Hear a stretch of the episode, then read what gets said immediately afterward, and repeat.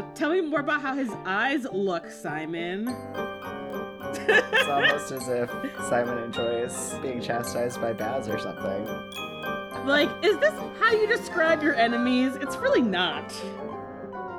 Hot. Yeah, like basically.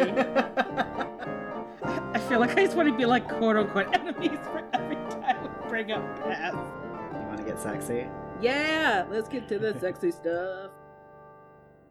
All right. Hello, and welcome to Escape from Reality, a podcast for two queer IRL witches read Carry On by Rainbow Rowell and talk about it. I'm Lark Malachi Gray. And I am Jesse Blount. And today we are talking about chapters 27, 28, and 29. Getting to the good stuff. Uh, in chapter 27, we are in Simon's POV. Simon is asleep in bed when Baz's mom shows up on some straight up Hamlet shit. Since Baz is gone, she tells Simon that to tell her son that, that her killer is still free and to find Nicodemus. Also to kiss his temple for her, which Simon is 100% here for. Simon wakes up to another voice that he thinks is Natasha Pitch, but dun dun dun, it's not. Hashtag just string of cry emojis. Um, chapter 28, uh, still Simon. The next day, Simon runs to tell Penny about his ghost visitor and gets distracted because Penny's like, What the fuck's up with your girl? Uh, so the conversation is derailed when Penny's like, Oh, yeah, your breakup totally makes sense because you guys have a lack of passion and affection. Which Simon is like, What? Uh, but then even more derailed because Simon can't get even deeper into this conversation about Agatha plus Baz equals bad choices because the vamp of the hour, the man himself, Baz, makes a dramatic entrance into the into the dining hall. End of so book good. one. Perfect end of book one, by So the way. Beginning of book two, chapter 29, Baz has returned, intentionally creating the most dramatic entrance he possibly can. Making eye contact, of course, first with Simon, then his minions, and then lastly with Agatha. End of chapter. End of chapter. Oh my god. oh! So good. Brief reminder before we get into our first section we are spoiling everything through the end of this book, but nothing from Wayward Son. And with that, let's get into.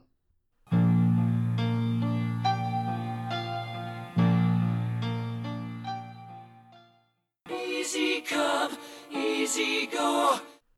Easy Come, Easy Go, where we talk about everything that doesn't go somewhere else. Just in in chapter so chapter 27 comes right after chapter 26 where Simon finds Agatha up on the ramparts in her best Bronte-esque outfit with Baz's handkerchief and Simon's just laying in bed being like, "You know what? It makes sense. Like Baz is totally a perfect boyfriend to have if he wasn't a vampire." And it's like sure spending a lot of time thinking about what a perfect boyfriend he would be. Just wanted to point that out. Yep.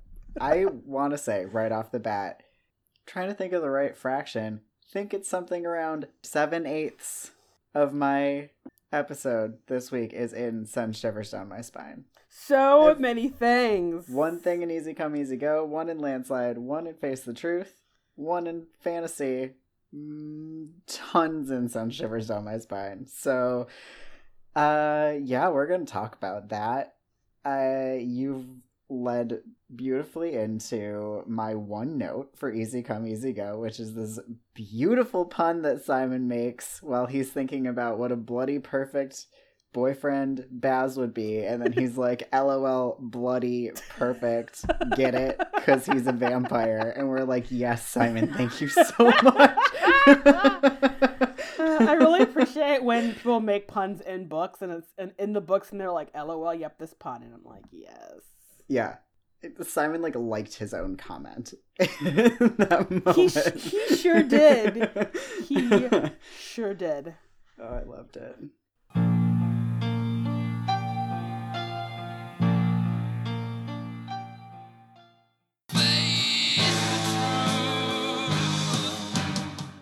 Welcome to Face the Truth, where we talk about politics and things that are fucked up. Yeah, so we get in this in these string of chapters sort of the beginning of kind of the like driving force of the plot, I would say. Mm-hmm. Um, we get Natasha Grimpitch floating in in uh, Simon's room to be like, "Hey, I need my son to like avenge me," basically, Mm-hmm. Because her killer is still free, and it's like, that's really intense.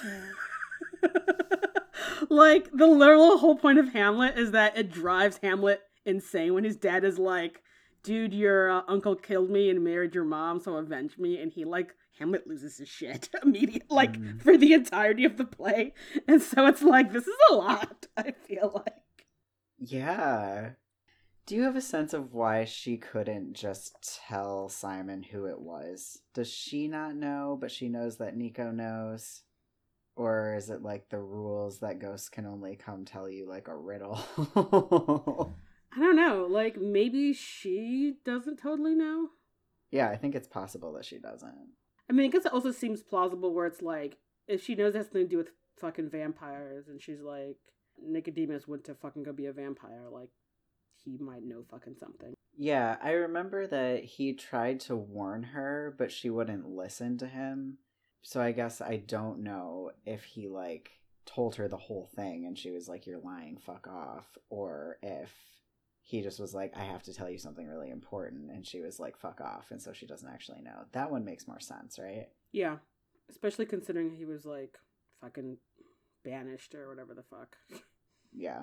Excommunicated, uh, Stricken from the book. burned off the family tapestry, if you will. if you will. I will. Which I'm kind of like rude, but like, okay, whatever. Yeah. And I also just gotta say that it's really just fucking sad. Like, she shows up and she's like, dude, where's my son? And someone's like, know. And it's like, I gotta wait another, tw- I gotta wait 20 more years now. And I'm like, this is so sad. It is really sad. I don't really have any more about this aside from wanting to uh, just put on the record that we have here canonically that she is a person of color. Yeah, I did want to. I did have a point to make mention of that, but yeah, we do have confirmation that she's a person of color, and thus confirmation that Baz is a person of color, and like, you know, we'll get into it more once we have are seeing Baz in the flesh, as it were. But uh I don't know. Even when people of color are very sick and like washed out, you still look a, like a person of color. And I'm like, I feel like every fan art of Baz, I'm like, you guys are fucking doing this wrong.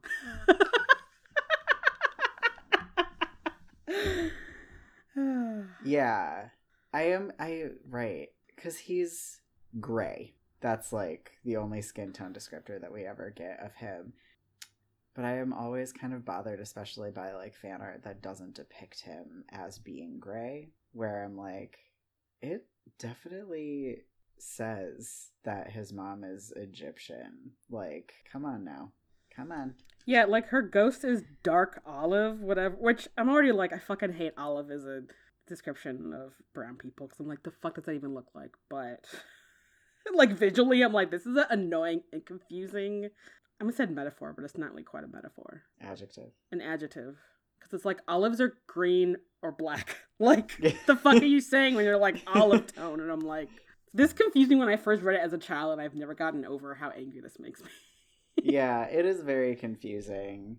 I I feel like I have figured out what it means just based on like Google searches and it's like very specific to like the Mediterranean. So like Greek, Italian and like northern African Yeah. basically. Yeah, and I mean, I also have probably been on record to say that I really hate using like food adjectives to, to describe brown people because that is way too common and often very lazy. But like, there are other things in the world that are shades of brown you could use to describe someone's skin tone, so I know what the fuck they look like.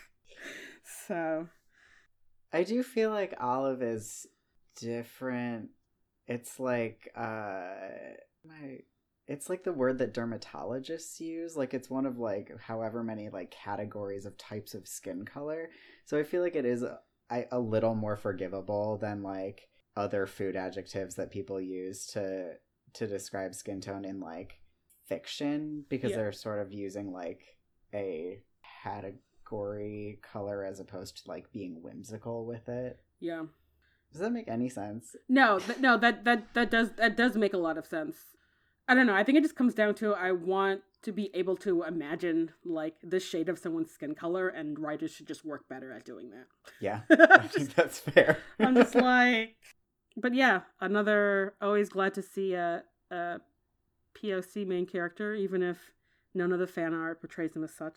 Which fan artists you really need to get get on that. Yep. So there's you have the entirety of the internet to look at people from the Mediterranean to see what they look like, even if they are.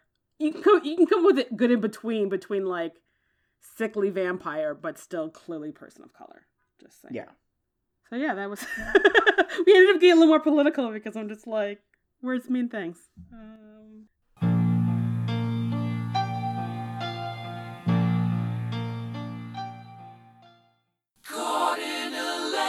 landslide. All right, welcome to Caught in a Landslide, where we rant about stuff.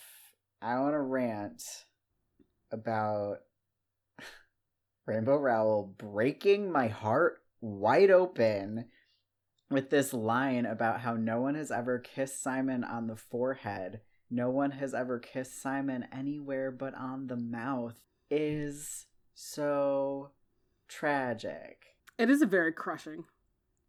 This is an incredibly well written book. That I feel like no one has ever kissed me there before would have been like a sad line, but being like no one has ever kissed me anywhere but on the mouth is like just destructive. Like, uh, my feelings, and I don't, I don't. It's just, mm, hmm It's like it's crushing because like being like touch starve is such like a viscerally terrible thing. mm. and just like to imagine like that no one has been tender with Simon like that is just it's just so I'm just like someone tenderly pepper him with kisses. yeah. I mean, eventually, eventually that will happen.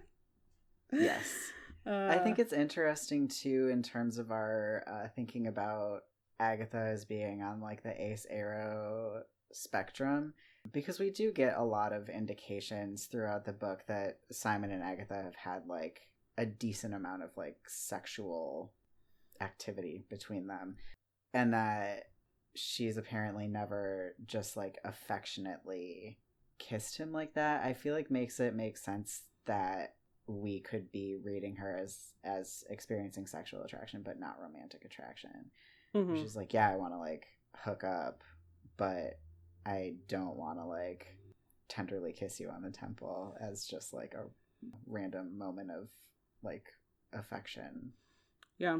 I feel like for me it actually also just kind kind of uh put into question like how much they have done sexually considering how many sexual things you can do with your mouth that are fun and I'm like, "Oh, if you're not he might not be counting those things as kissing fair, I guess." Fair. I do think Simon is clearly very experienced at like very very hot making out we see Mhm. later in the book and like Agatha's the only person he would have been doing that with Yeah.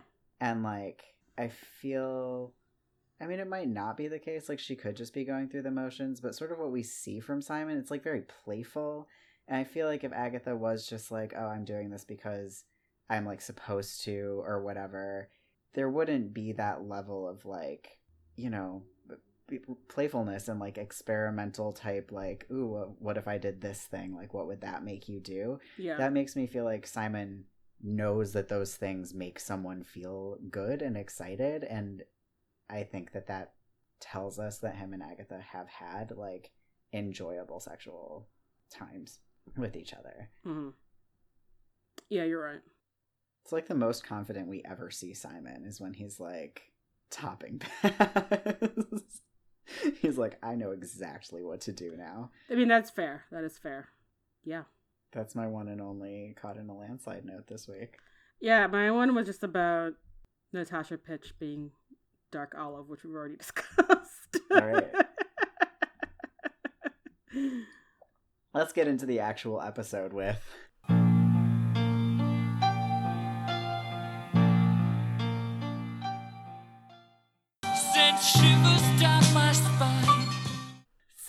Shivers down my spine, where we talk about the sexy stuff, which these chapters are full of. there is so much unresolved sexual tension that I just deeply love. Yep. Do you, I think you should start considering.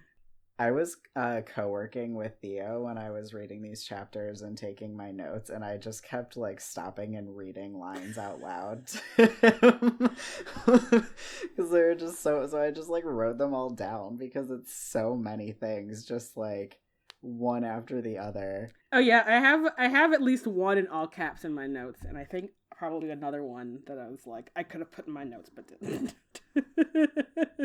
What's your What's your all caps one? I want to know. um, I'd do anything to bring him back, which I'm like, do do do you hear yourself, my dude? like, Oh, and it's so high. I don't know why those parentheses there just make it like fan yourself, but like he's like, I do anything to get him back for her, his mom, and then parenthetical side to us.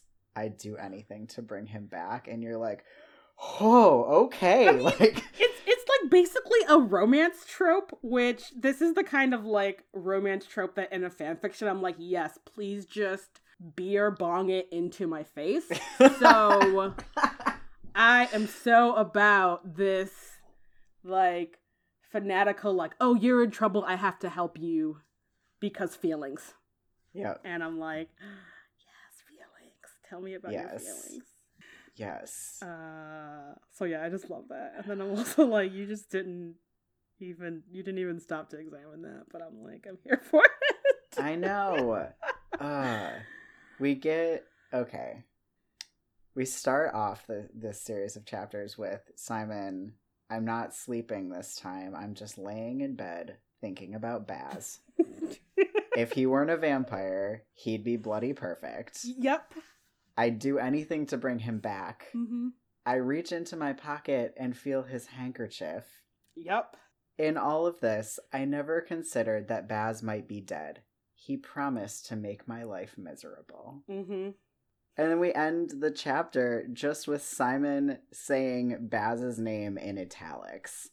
That's the whole sentence. Yep. And you're like, fuck.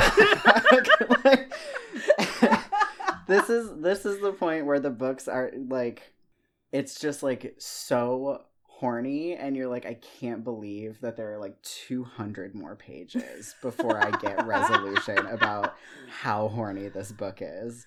Oh man. Uh, if this was a fanfic on AO3, it would definitely have the the tag uh, the slowest of burns. Yes. Just so you know what you're getting into. And like, I'm not gonna lie, I I do love a slow burn. So this def this definitely drags it out. Yes, I mean Like, just a thing that's true about me is that I 98% of the time would rather that the books that I'm reading just like not have the romance aspect. I don't care. Like whenever people whenever I'm talking to people about the Hunger Games and they're like want to talk to me about like Gale versus Peta, I'm like that is the least interesting part of the Hunger Games and I don't give a flying fuck. Like zero fucks given by me. I don't care about any of the relationships in Harry Potter that we actually see. fair. I don't care about a single relationship that we see in the Percy Jackson series, aside from wanting Nico to have someone and being really angry that it doesn't turn out the way that it is. But that's more just because I feel very protective about Nico. and like just generally i'm like i don't care. And the fact that this book i'm so invested like i'm also invested in the actual plot but like when we get the epilogue and i get information both the actual information that i usually want which is like but what happened with Mhm. like the politics but i also get the follow-up about the relationship i care. And that's huge. Like that is huge for me that i care. And I just again like it speaks so well of the writing of this book that I'm in any way invested and much less to be like I'm like tearing my hair out being like but when is it gonna happen like give it to me right now when are these dumb horny boys gonna kiss? Like I just I just need it And it's like, why are you why are you fucking around with this murder mystery? Why aren't you making out? yeah. Yeah, I've been I've finally been reading ahead and I'm like at the part where it's like Christmas and it's like Baz and Simon at Baz's house and I'm like, are you guys fucking kidding me? And you're not just gonna make out in this like weird haunted castle? Like, seriously? Oh, you're in the roughest part, man. One of my friends is reading Carry On because of our podcast and had like messaged me and was like, oh, I'm like practicing self control so I can read along with you. And I was like, no, don't. Like, we're going to start spoiling things in episode four. Like, read, read. And she was like, oh, thank God. And I swear it was like four hours later she was messaging me about the kiss. and I was like, I you were at chapter three when you first messaged me. So you have done zero things since I told you to read the book aside from read the book. uh, yeah, it made me really happy. so yeah, if you're if you're really if you're really waiting for the payoff, y'all have to seriously just read ahead of where we're at. Just read. Uh, You will not be sorry.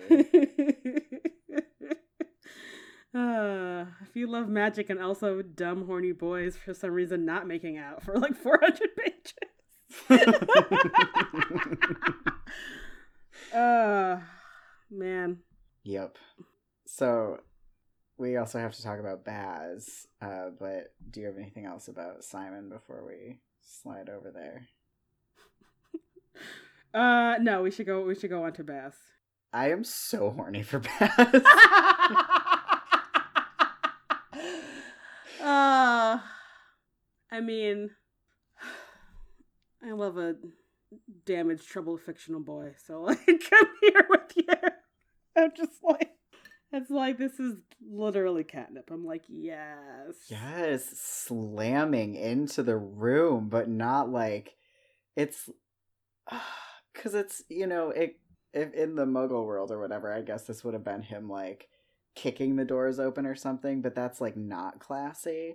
But the fact that he just like spells the doors open and they like slam and then he just fucking slides into the room and you're like, that is so classy. Holy shit.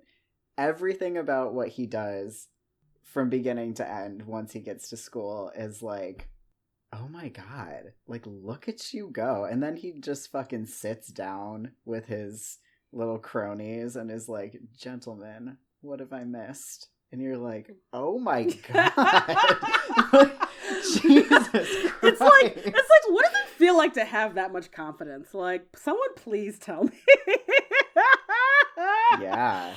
Uh, but also, yeah, I love, I loved, I loved that he was like, "Oh, I'm gonna have this fucking dramatic entrance," and like in Simon's chapter, he's like, "There's like this like, you know, like whoosh of like cold air," and you're just like, "What the fuck?" oh, I love it so much. I love it so much. I did for for some reason when like in like Simon's chapter when Baz finally like rolls in dramatically.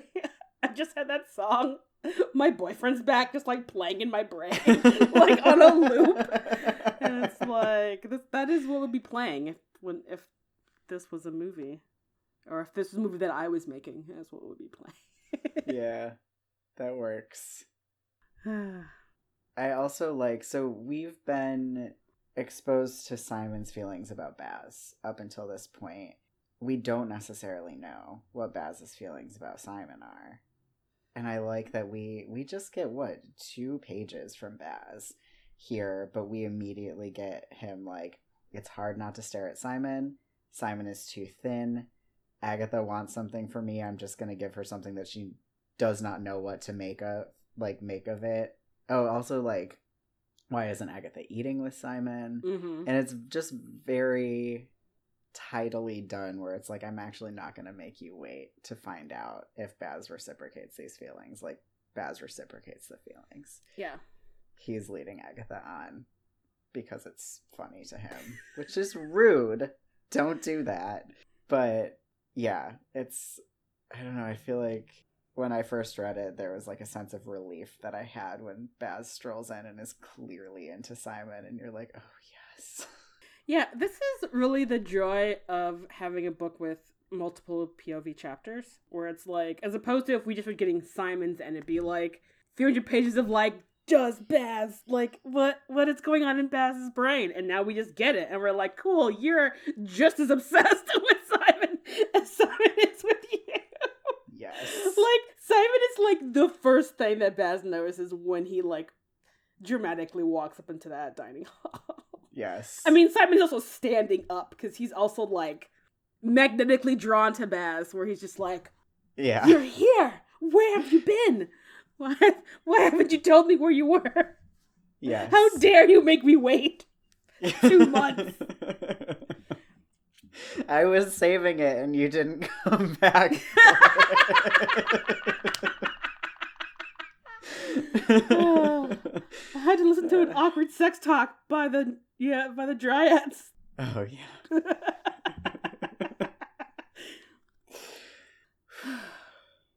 yeah, his like pitying, fucked up, overly long eye contact with Agatha is like, it's like my dude. Are there enough things going on in your life that you need to fuck with Agatha also? yeah, I mean, yes, and everything about what he has been doing with Agatha up until this point is very rude. I do kind of feel like at this point he doesn't know what else to do. She's staring, and it would break his character entrance situation to, I don't know, awkwardly look away from Yeah. her. So he has Yeah. to sort of roll with it. Yeah. Agatha breaks a mug. I also just her and Simon together. It's as if they orchestrated this with Baz because had Simon not knocked a chair over, had Agatha not broken a mug, Baz's entrance would have been diminished by at least twenty percent. Yeah, no, seriously. Could you could you just imagine being a like background like Watford student when you're like seriously? Like you're just like you're eating your you're eating your toast and you're like eggs and you're like can y'all just like be normal for five seconds and not have this be this dramatic love triangle tension and tr- it's like what? It's too early for this. It's like half the kids haven't had their caffeine yet, and y'all are being all like, uh, it's all it's just so extra, it's so extra. It's too but early. everybody got their little gossip fix for the next whoever knows how long because what a joy to talk about that morning was. oh yeah, Anybody who slept in that day is like, I can't believe I missed it. yeah. I feel like I would be the person to be like, I gotta go find my friend who's like sleeps through breakfast all the time to be like, you will not believe what just happened at breakfast. Yes. There's like 20 birds like pecking, like, wake the fuck up. I have some news. I have some tea for you.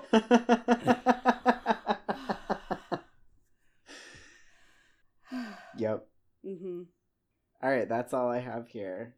I feel like, and we're gonna get more into this later in the bu- in the later in the chapters. But I like how even in like kind of these three things of chapters that it's like, unlike in so many YA novels where there's some like ridiculous love triangle that doesn't need to be there. I kind of like how there's already this undercurrent of like, all right, well Agatha's being a little bit like ridiculous and confused, and like Baz is just like being a dick, and Simon is like being weird and like not listening to his very closeted gay feelings for Baz. So it's like not like a regular like YA love triangle. It's like very much everyone's just trying a little bit too hard to like I don't know, not listen to their actual feelings.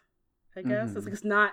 I don't know. I guess I was just thinking about when you're talking about the love triangle in the Hunger Games, which I actually do find very annoying, honestly, because Katniss just should have been hanging out with. I mean, not with her family, but like she just needed some like peace and quiet and like not a love triangle. It's like I ship Katniss and like good mental health care.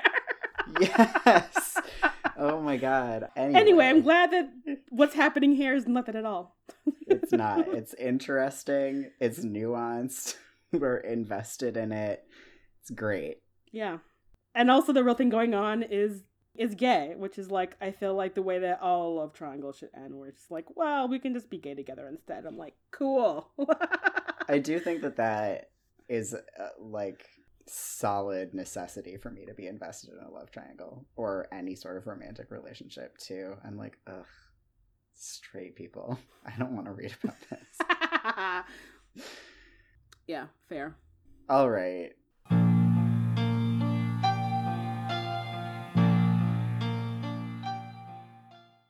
Is this just fantasy? Welcome to Is This Just Fantasy, where we talk about magic and science and magical science. What you got? So I just I want to just mention that we get um Baz's uh, drama queen entrance spell is of course o- open sesame, hmm which is just like I'm sure is just used to like unlock doors probably, and he's just like, oh no, I need the like automatic doors opening entrance. It's just you're such a shit.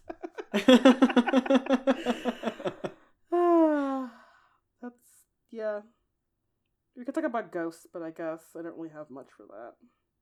I just have the. I think it's interesting that they just come to where you're supposed to be.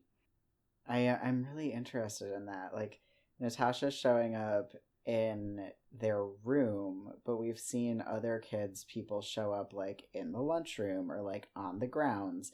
And so, what does this supposed to mean in this case? Like, is she sort of roaming Watford looking for Baz and sort of just keeps circling back to his room?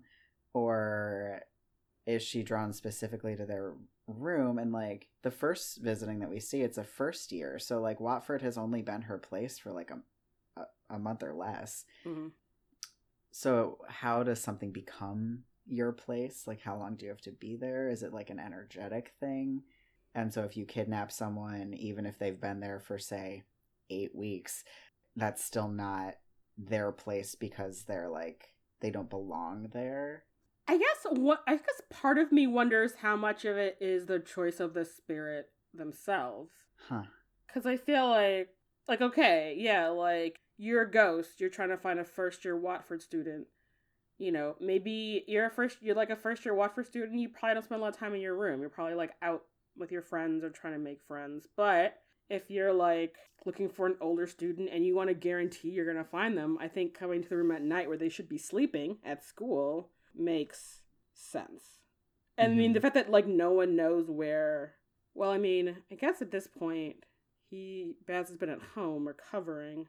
That's true. So it's but I guess if you're a ghost, maybe you're like connected to the world, but you're kind of just like maybe just like, well, he's a student, he should be at school. I'm gonna look at the school, you know, hmm as opposed to being like, well, if he's not at school, maybe he's maybe he's at the at my house. But it's like, why would he be there? It's the school year, you know. So the ghosts understand the date, but don't have like relevant. I guess the ghosts would know from having been alive that the veil thins from September to October. So they're like, if I can get through, it must be somewhere in there, which is the school year. That makes sense. Yeah, because sh Natasha knows that it's gonna be another twenty years before she can try this again.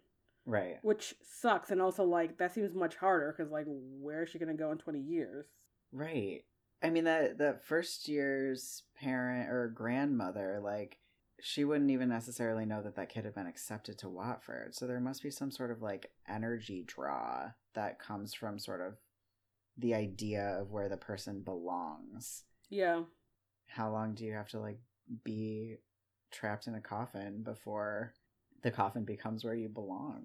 that's true and i mean if the rooms that simon and baz are in like you need to have i mean simon does like blood magic on it but if it's like you have to renew this ward maybe it's just like really strong with baz's magic and it's kind of like as opposed to him being like trapped in that coffin where he's just kind of like wasting away in there you know Mm-hmm. Yeah. I mean, I think that part of what makes me feel really intrigued by this is like, I have moved so many times in my adult life and I've had places that I've lived for like 3 months and places that I've lived for like 9 months and have felt more at home in some places that I've lived for less time than in places that I've lived for longer. And so I I think that there's there is some sort of energetic connection associated with the idea of belonging Yeah. that exists where it's like something about like this space or the people in this space or like the fact that I like painted my room or whatever made me feel connected here in a way that I didn't in this other place even though both of them were like my home hmm for that period of time, you know? Oh my god, you know what that means? If you're if we're following your train of thought, What does that that maybe is attracted to Simon and Baz's room because Baz really likes being there because Simon is there. You are almost certainly correct. Because he belongs next to Simon in their room. And he hasn't been there for several weeks, which is very sad. Um, also very fucked up. yes. Even if his aunt makes fun of him for being like, what the fuck happened to? Fiona sucks so much and I love her so much. Yeah, no, same, Like- same. I feel like okay, so I feel like Fiona has like messy bisexual energy, which is like the kind of female character that like I immediately am like, I love you. I don't like Yeah. you are a mess and you do some really fucked up shit, but I just love you. so Yeah. into it. All right. We sure did do the thing, I think. Do you have anything left? I don't have anything left. I think.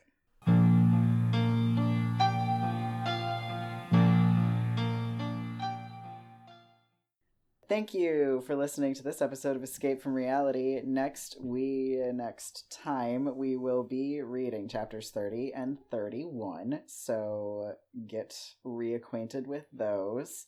If you like this podcast, please leave us a review like Shane Anderson did because it makes us happy, but it also makes new people listen to the podcast. So take, you know, 3 minutes of your day write some kind things, click that five star rating, and um, you know, we'll thank you in the next episode, and also, you know, probably cry because we're very emotional, and validation is very good for our mental health. Yeah, spread spread the love, y'all. If you want to follow us on social media, where we do post about this podcast, uh, you can find us on Facebook, Twitter, and Instagram at uh, the Gaily Prophet, and on Tumblr at the Gaily Prophet Podcast. Yes, and if you want to support us financially, you can do that by joining our Patreon, which is patreon.com slash the Gaily Prophet, where every episode of Escape from Reality goes up mm, usually early depending on how t- on top of my shit I am and whether or not we recorded it the Thursday before it goes out. Um, uh, all of them have content in them that did not make the final cut. So, regardless of if it goes out early, it always has bonus content in it. So, that's cool. Uh, there's also a ton of other great stuff on Patreon. You can also leave us a donation on our website by clicking make a donation or uh, on Venmo or PayPal. There's links to those in our Instagram bio. Um, if you want to find me on the internet, I'm on Instagram at Lark Malakai. That's L A R K M A L A K A I, where you can do things like look at pictures of my dog Jezebel, whose 10th birthday is today. So, you know, that's cute. I posted a picture of every year of her life. It's adorable. Oh You my god! Go click the heart button on it. I need to also I need to also do that apparently. It's very good. Aw. Um, that's also how you spell. I don't know if I spelled it. It's L A R K M A L A K A I, and that's also how you spell my website, where you can get a tarot reading from me if you want to. Which you totally should, by the way. Um, if you want to follow me on Twitter, where I'm often yelling about politics and fandom, uh, my Twitter handle is Jesse underscore Detroit, and on Instagram, I am live from Detroit. Our show art is by Theo Julian Forrester. The music in our theme song is by Kevin MacLeod.